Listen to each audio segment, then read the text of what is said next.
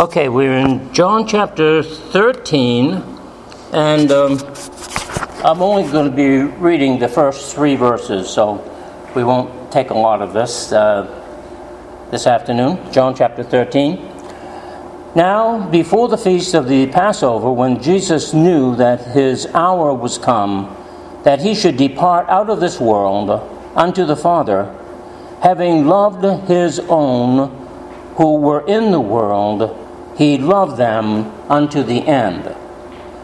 And supper being ended, the devil having now put into the heart of Judas Iscariot, Simon's son, to betray him, Jesus, knowing that the Father had given all things into his hands, and that he was come from God and went to God so we stop right there and let's have a word of prayer. Loving Father, we do thank you for the reading of the Scripture, especially as we think of Christ and of the great work of redemption which he set out to accomplish as he came from the Father and was to return unto the Father, as he would resume his former glory with God the Father.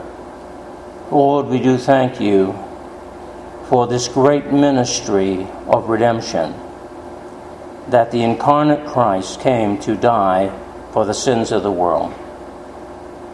We praise you in Jesus' name and ask your blessing. Amen.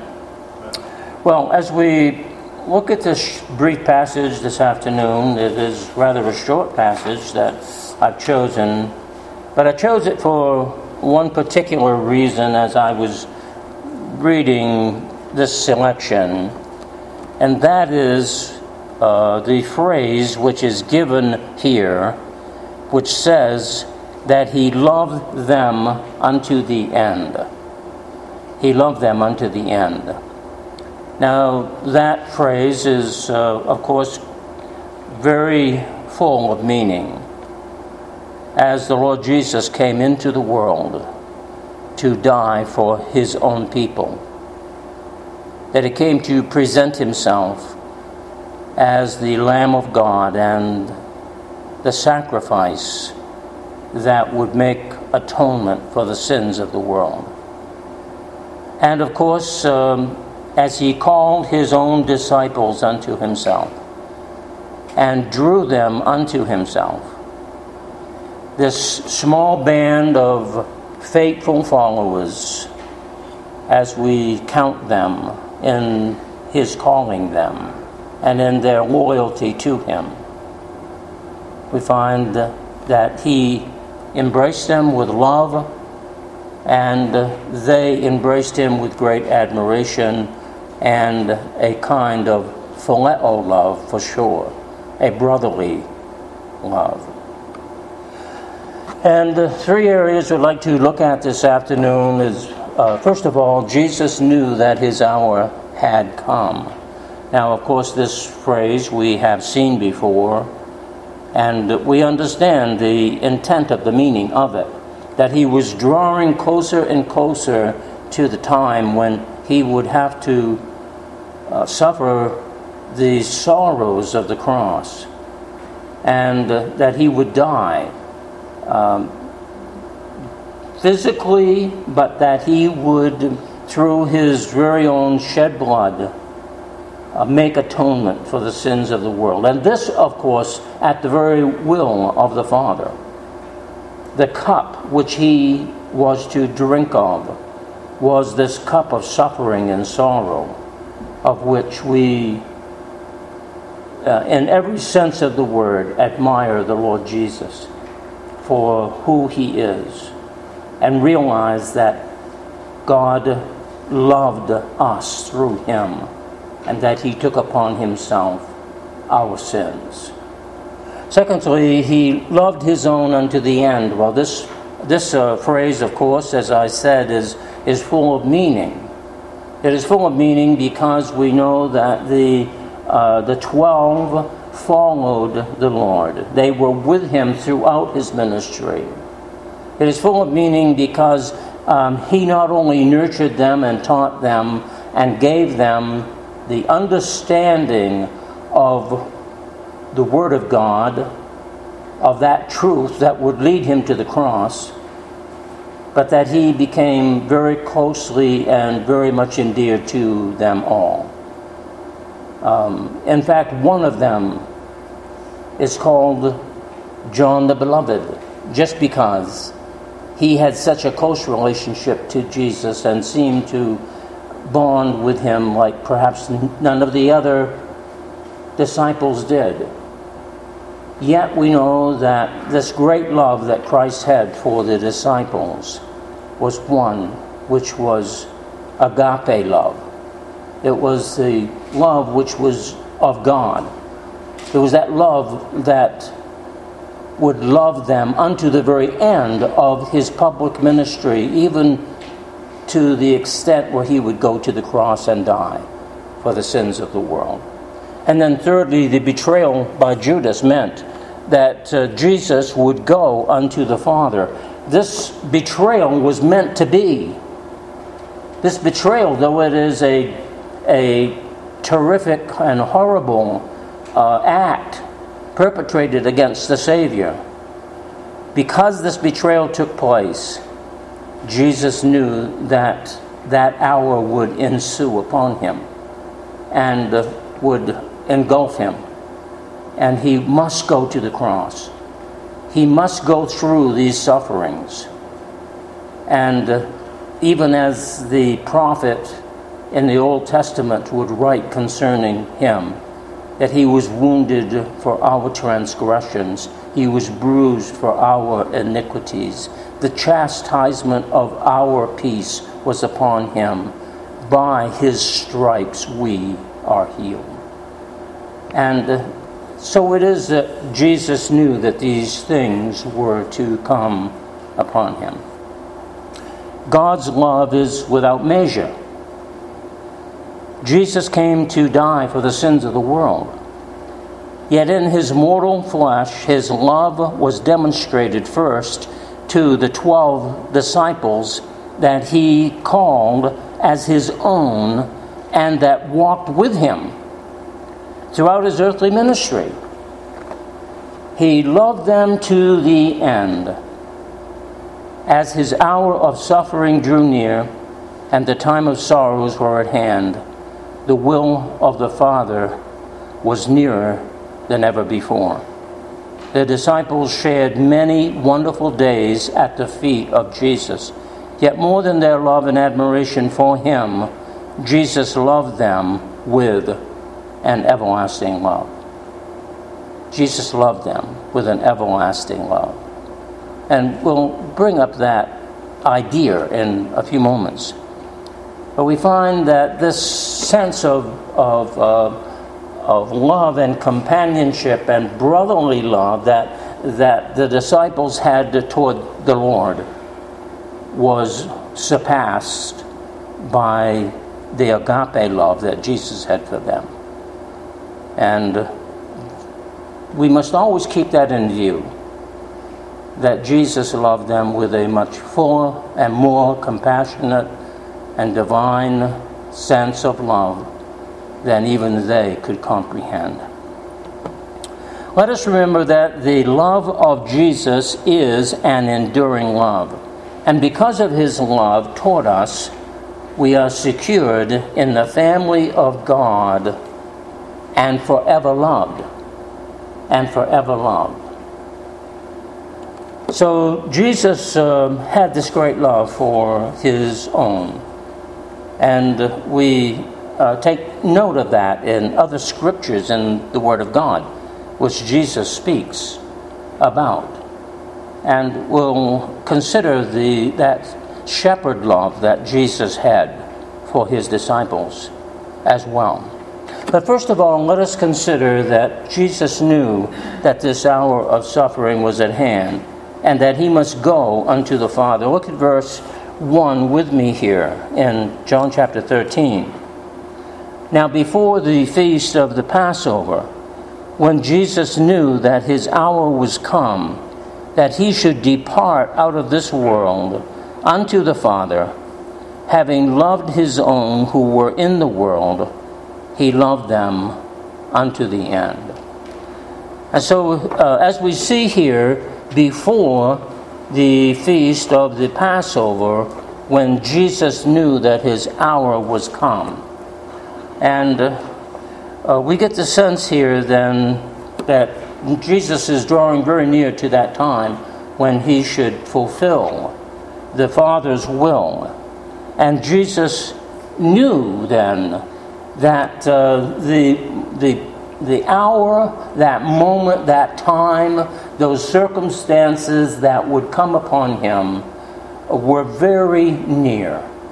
They were at hand, as the scripture says, and that Jesus must, must go to the cross and that the sufferings would uh, come upon him like a great flood.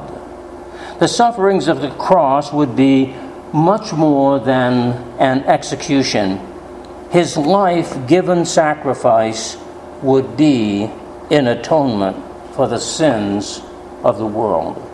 His life given sacrifice. In John chapter 17, verses 1 through 4, these words spake Jesus and lifted up his eyes to heaven and said, Father, the hour is come.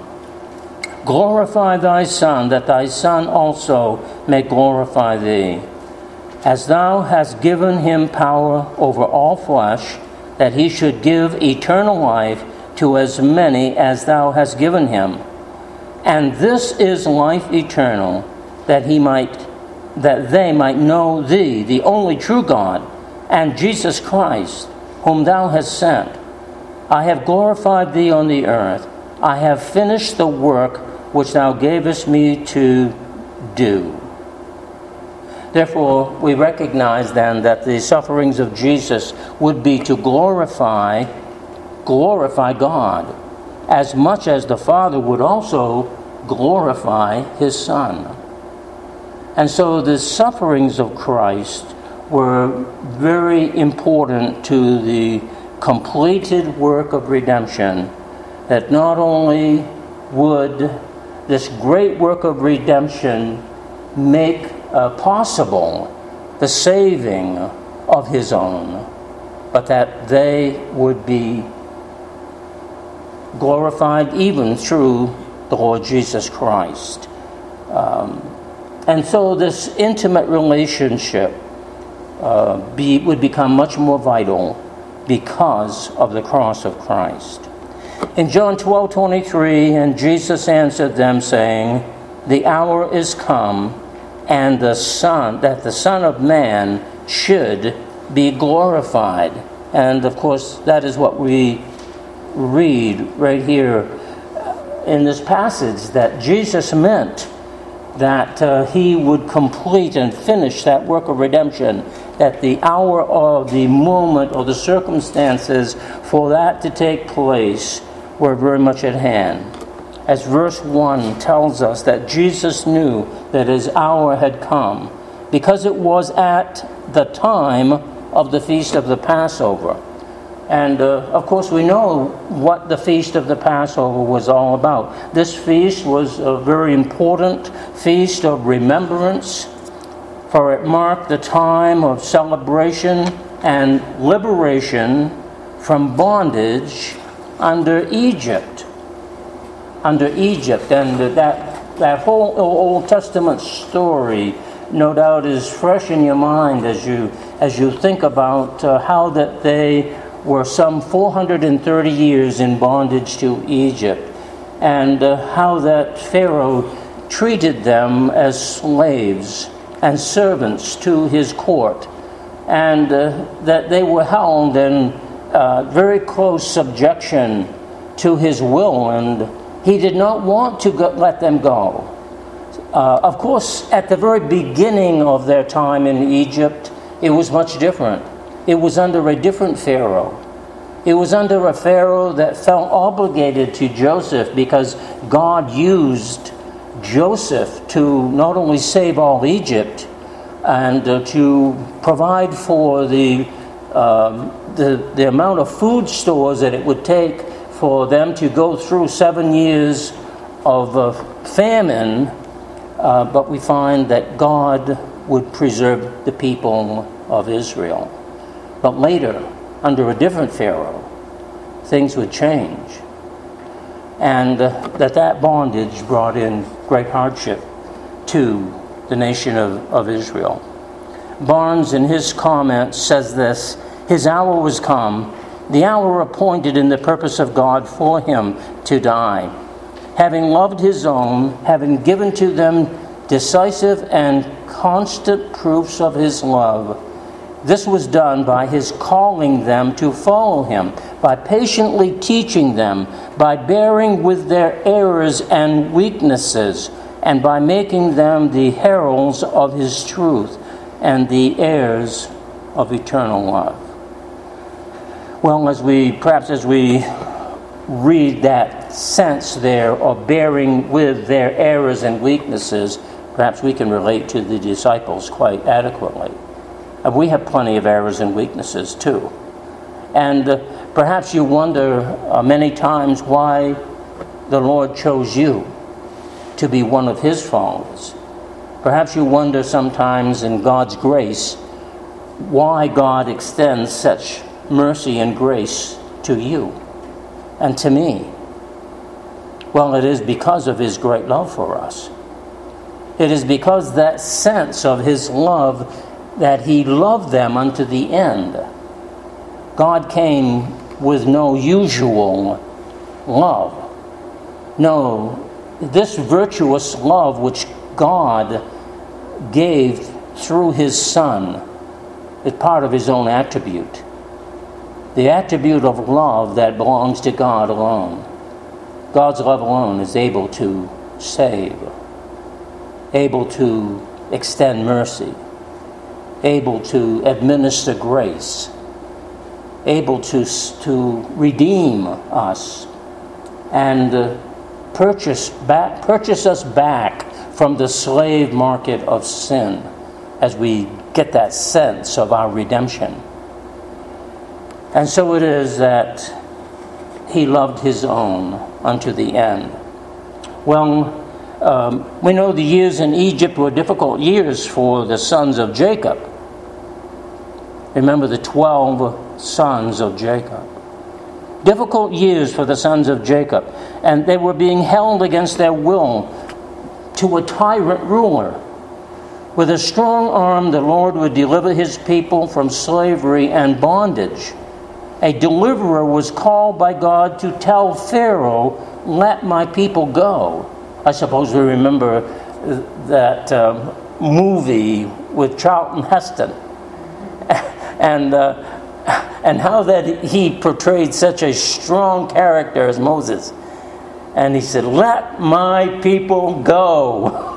and uh, we all remember how that, that, uh, that story uh, is, is kind of unfolded on the, the great cinema screen.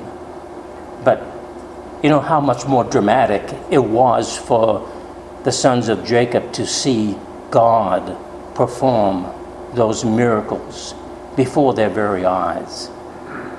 And that Moses and Aaron actually stood before this great Pharaoh of Egypt who possessed all power and might and was a great empire in itself. And yet God brought that empire to its knees that he might let his people go to liberate them. To liberate them.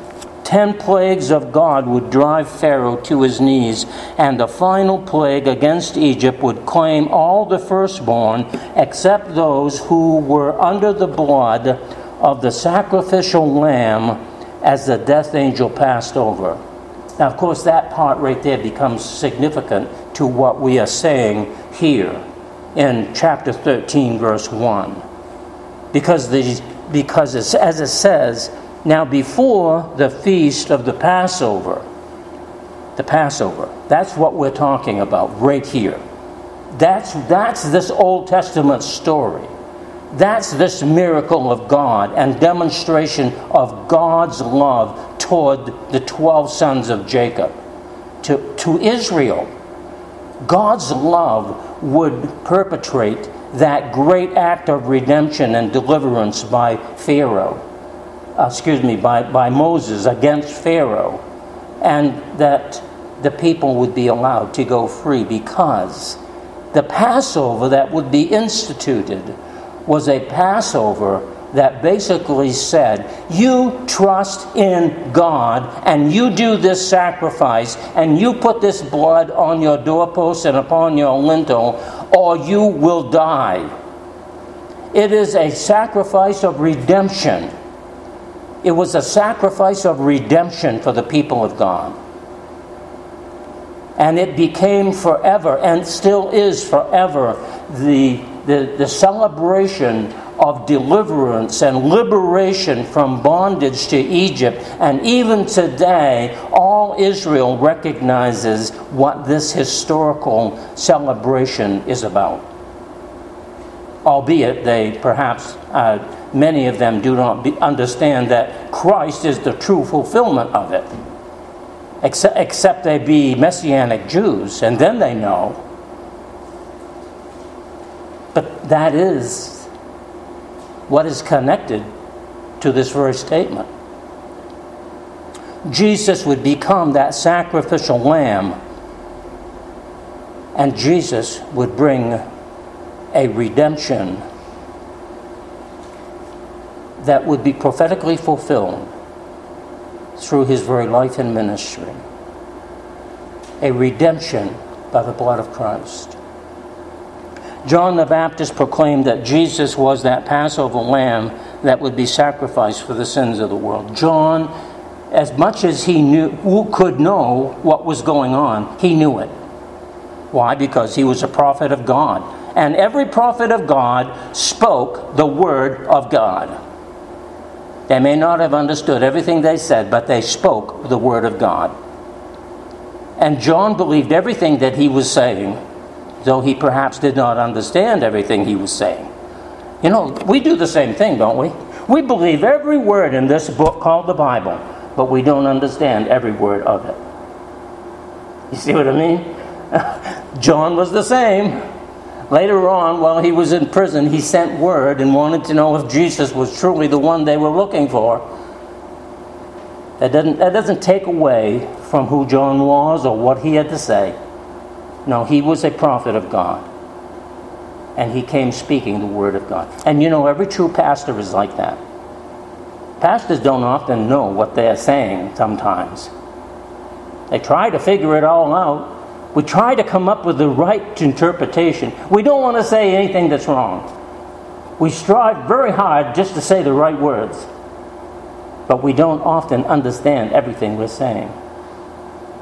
You can talk about election and predestination and a few other uh, of those sovereign doctrines and, and the attributes of God, and you can, you can name them and you can, you can try to define them the very best that you can, and even talk about the triunity of the Godhead, the Trinity, and still you're repeating the truth of the Word of God, even though you don't fully understand everything you're saying.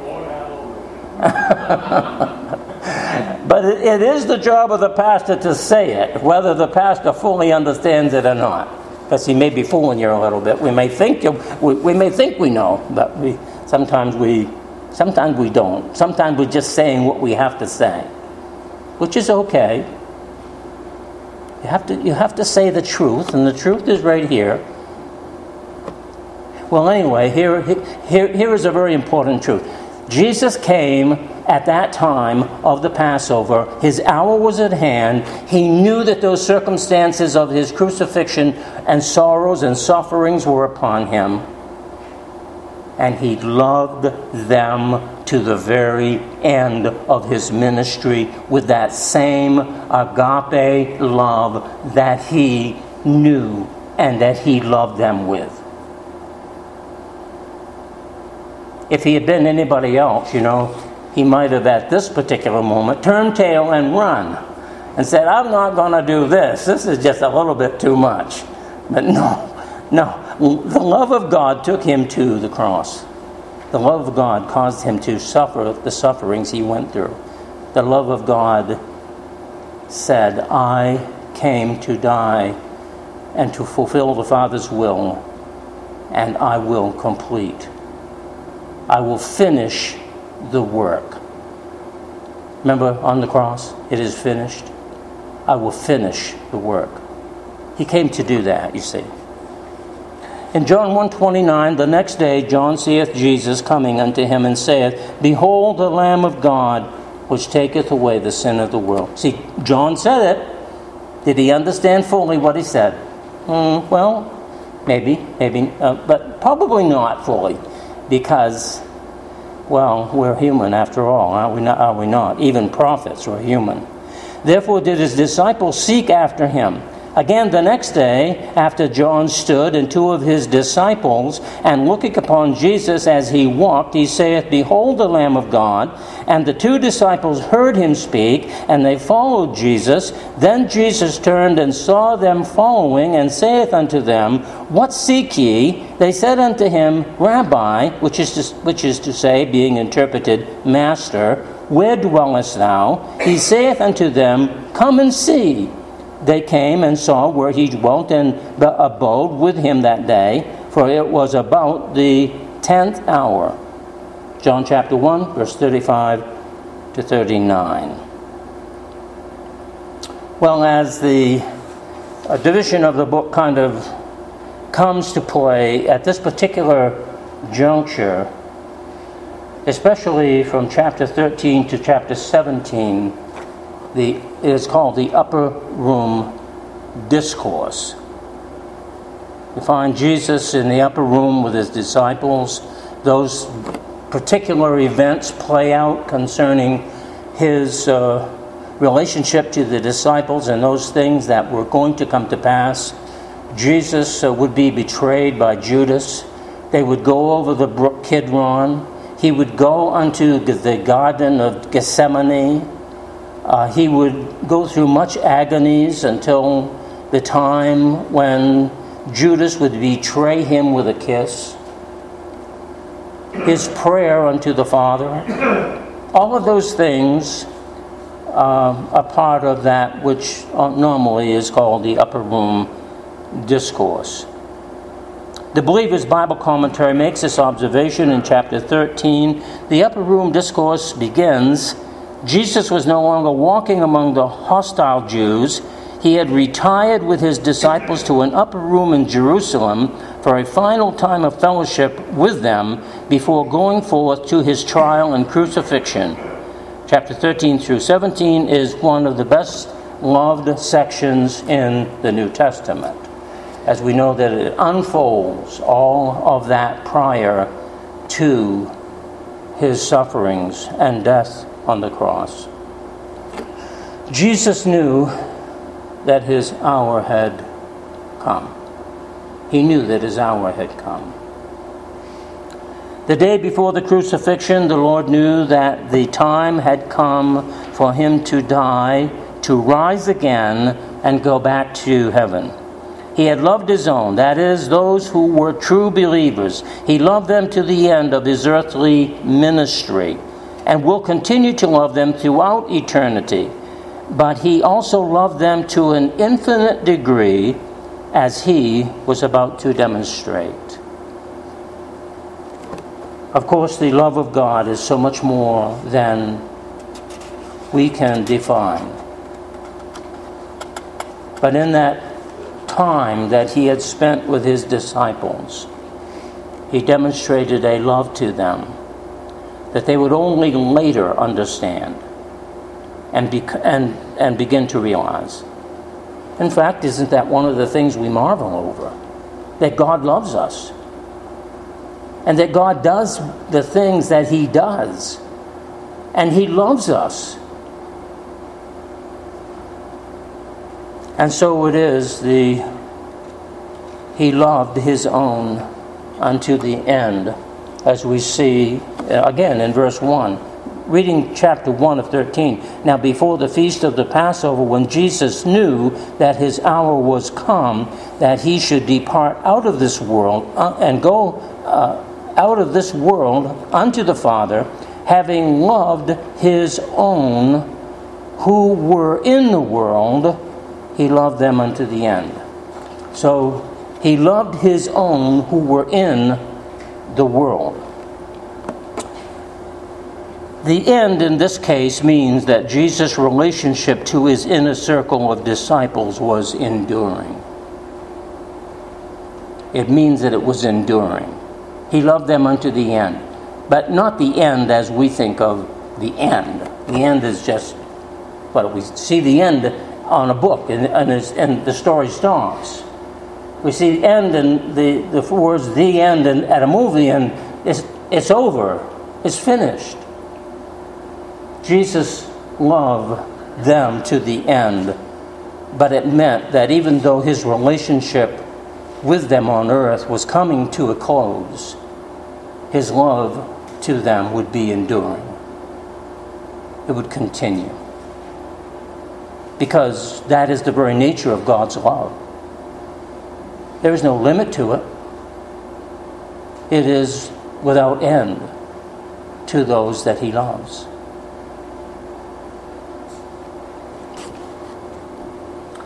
And so Jesus loved his disciples to the end.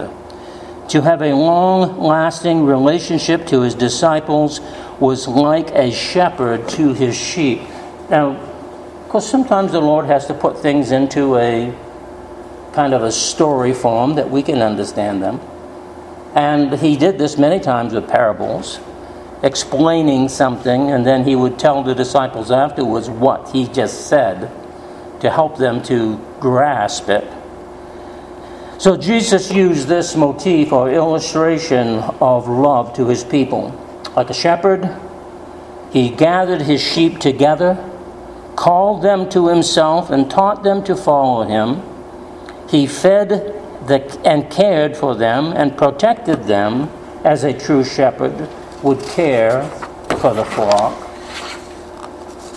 And he said, in John chapter 10 I am the good shepherd. The good shepherd giveth his life for the sheep. And we're familiar with those words. He goes on to say in verses 14 to 18 in the same chapter I am the good shepherd and know my sheep, and am known of mine. As the Father knoweth me, even so know I the Father, and I lay down my life for the sheep. Notice that. I lay down my life for the sheep. Here is that, that vicarious sense of dying for others, sacrificial, uh, and full sense of, of suffering. And other sheep I have which are not of this fold, them also I must bring, and they shall hear my voice, and there shall be one fold and one shepherd. Therefore doth my Father love me, because I lay down my life that I might take it again, the resurrection. No man taketh it from me, but I lay it down of myself. I have power to lay it down, and I have power to take it again. This commandment have I received of my Father. John chapter 10, verses 14 to 18. Walvoord states In contrast with a hired workman, the Good Shepherd has an intimacy with the personal interests of the sheep. I know my sheep stresses his ownership and watchful o- oversight. My sheep know me, stresses their reciprocal knowledge of an intimacy with him. This intimacy is modeled on the loving, trusting, mutual relationship of the Father and the Son. Jesus' care and concern is evidenced by his prediction of his coming death for the flock. Some shepherds have willingly died while protecting their sheep from danger. Jesus willingly gave his life for his sheep. There's a difference here because a shepherd might be out there um, protecting the flock. Some animal comes along or some thief comes along and might kill him. So he dies while he's trying to protect his flock. But what does Jesus do? Jesus willingly sacrificed himself. In other words, Jesus, Jesus goes headlong into the very thing that he knew meant his own death and that he came to do it on purpose.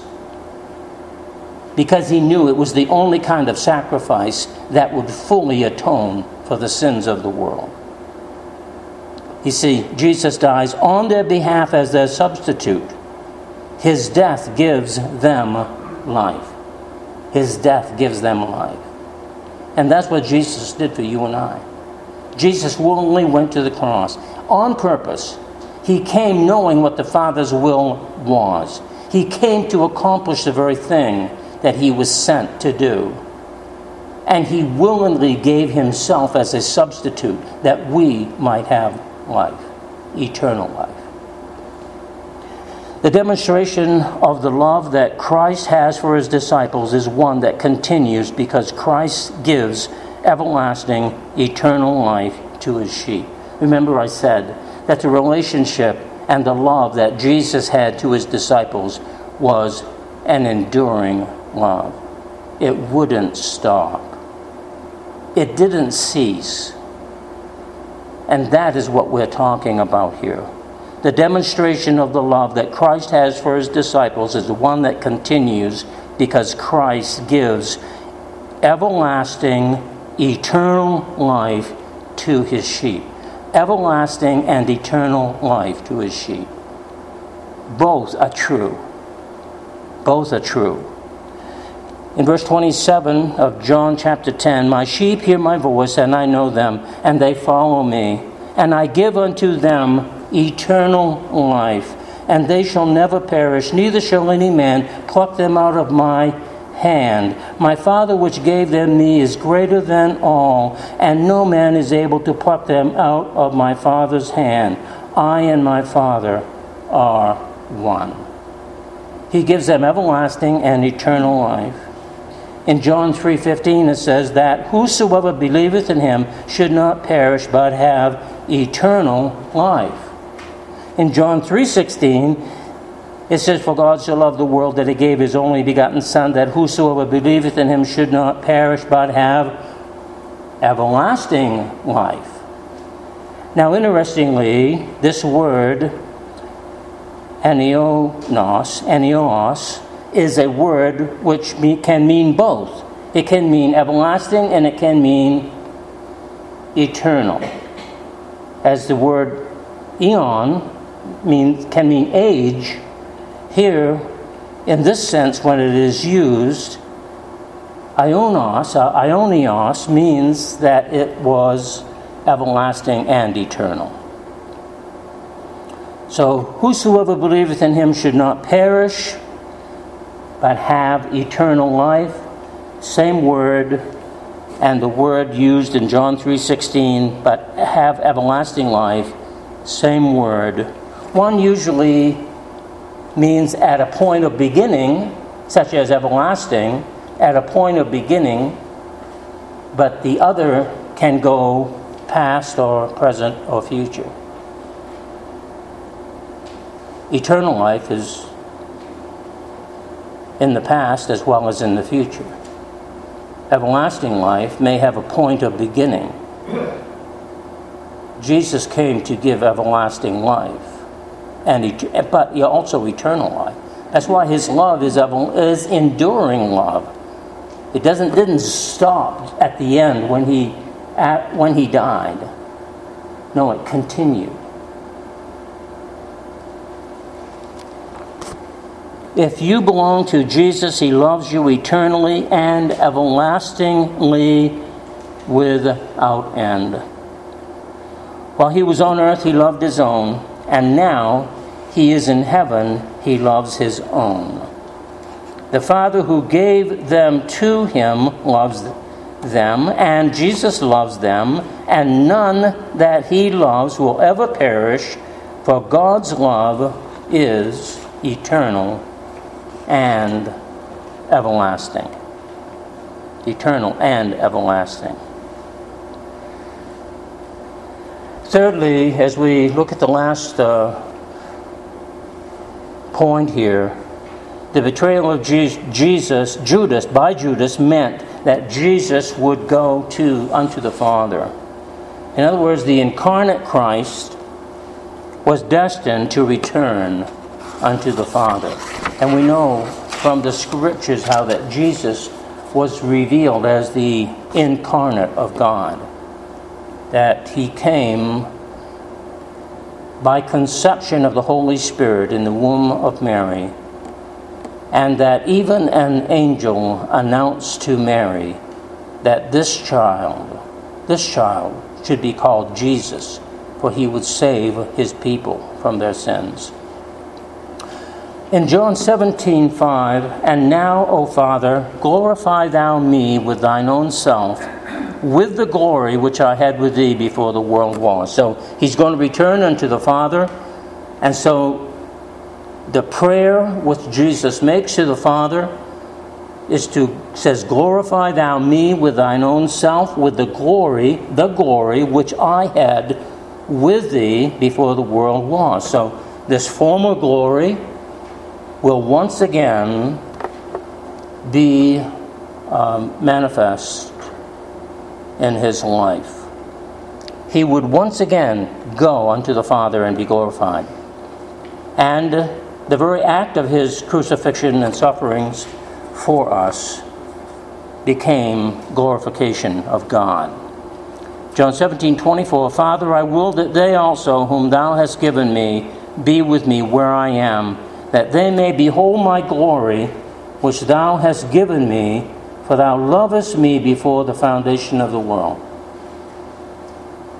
And so he, he says here that, uh, that they may behold my glory, which thou hast given me. Well, um, we will be able to behold the glory that God has given to the Son when we see Him. That glorification of Jesus Christ did come because of His great act of redemption for us.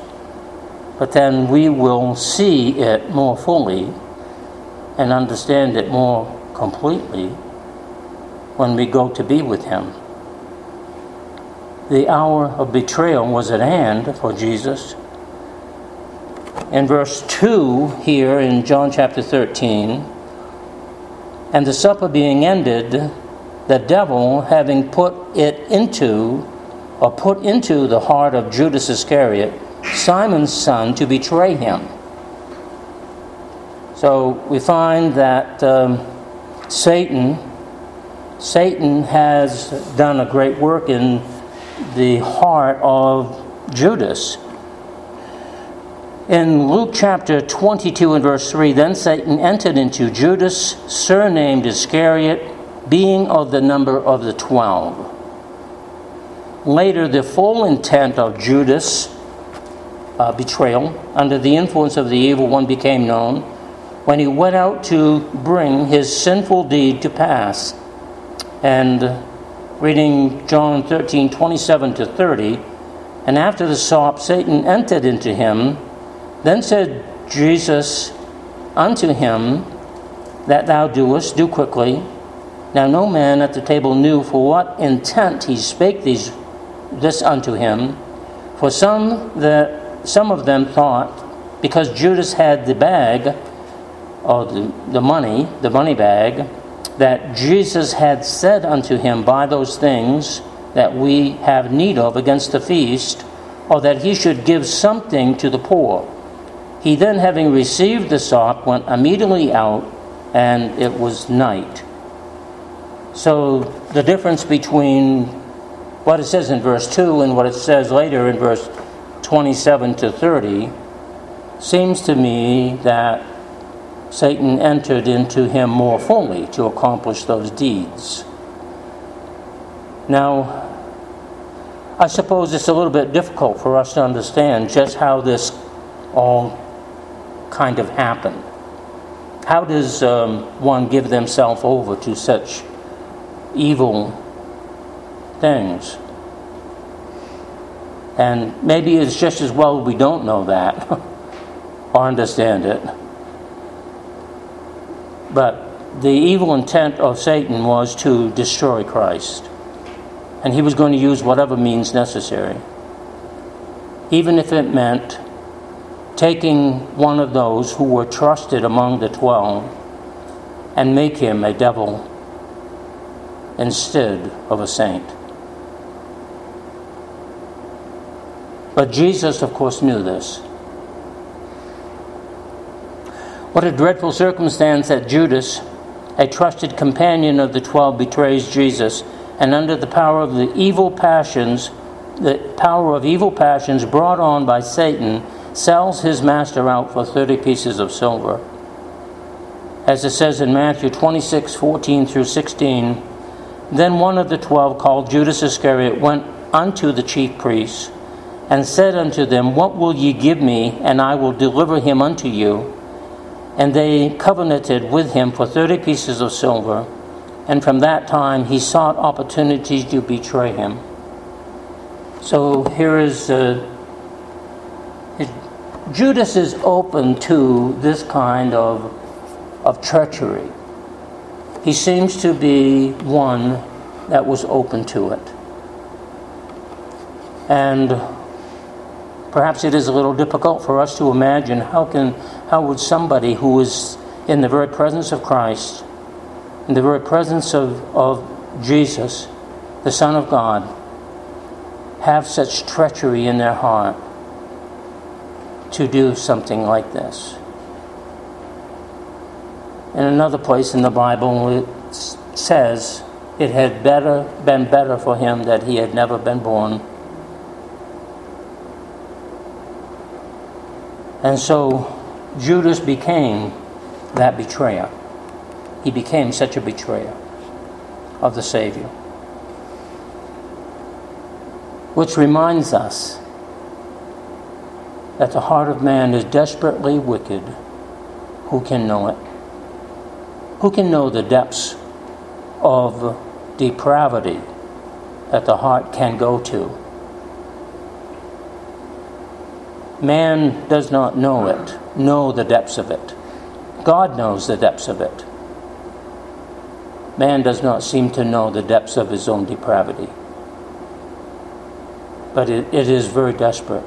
It is very depraved. The heart of man is very depraved without God. He that was come from God would go back to be with God the Father and so we find that he proceeded from the Father. In John chapter 8 and verse 42, Jesus said unto them, If God were your Father, ye would love me, for I proceeded forth and came from God. Jesus knew exactly where he came from. He, he, was the, he, is, no, he is the incarnate. Neither came I of myself, but he sent me. You see, Jesus was sent by God the Father into the world. And so, again, this is a very difficult thing to understand the triunity of the Godhead God the Father, God the Son, God the Holy Spirit. They're co eternal and they coexist together, yet they are different in office and the function to which God has ordained them. Yes, Jesus existed from the very beginning. In the beginning was the Word, and the Word was with God, and the Word was God. Jesus existed there. God the Holy Spirit existed, and the Spirit of God brooded upon the face of the waters in the book of Genesis. And God created, God the Father created, in the beginning, God created all three persons of the Godhead existed prior in eternity past and will throughout eternity future. But Jesus, the third person, this, the second person of the triunity of the Godhead, was sent by God the Father. He took upon himself human flesh. That is why he's called the second Adam. The first Adam created from the dust of the ground, the first, second Adam created in the womb of Mary. But he was, he was created in human flesh in that sense, but uncreated as the eternal Son of God. You see, it's important, isn't it, that we kind of get that straight. And that's what I'm talking about when I say pastors struggle to say the right words because they need to. We need to say it as close as we can to what the Bible has to say. He came in human flesh. He was not in human flesh before. He came, he was sent by God to be known, to have his glory veiled in human flesh. He was sent by God to do that. And he did it. He came. And so, in that sense, we can say he was created. But in the other sense of his eternal essence and eternal nature with God the Father, he was not created. He has ever been eternal. Son of God. And we need to be careful to say those things as closely as we can and as much as we understand. So Jesus came, he was sent of God the Father, you see. In John 16 28, I came forth from the Father and am come into the world. Again, I leave the world and go to the Father. That's a pretty clear statement right there, 1628. I came forth from the Father and am come into the world. Again, I leave the world and go to the Father. You see, he's, he's eternal, the eternal Son of God. But yet he came. He wasn't in human flesh before, but he became human flesh, the incarnate Son of God.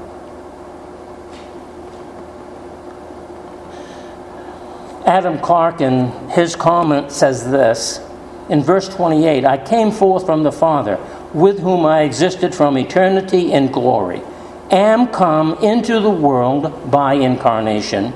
I leave the world by my death and go to the Father by my ascension.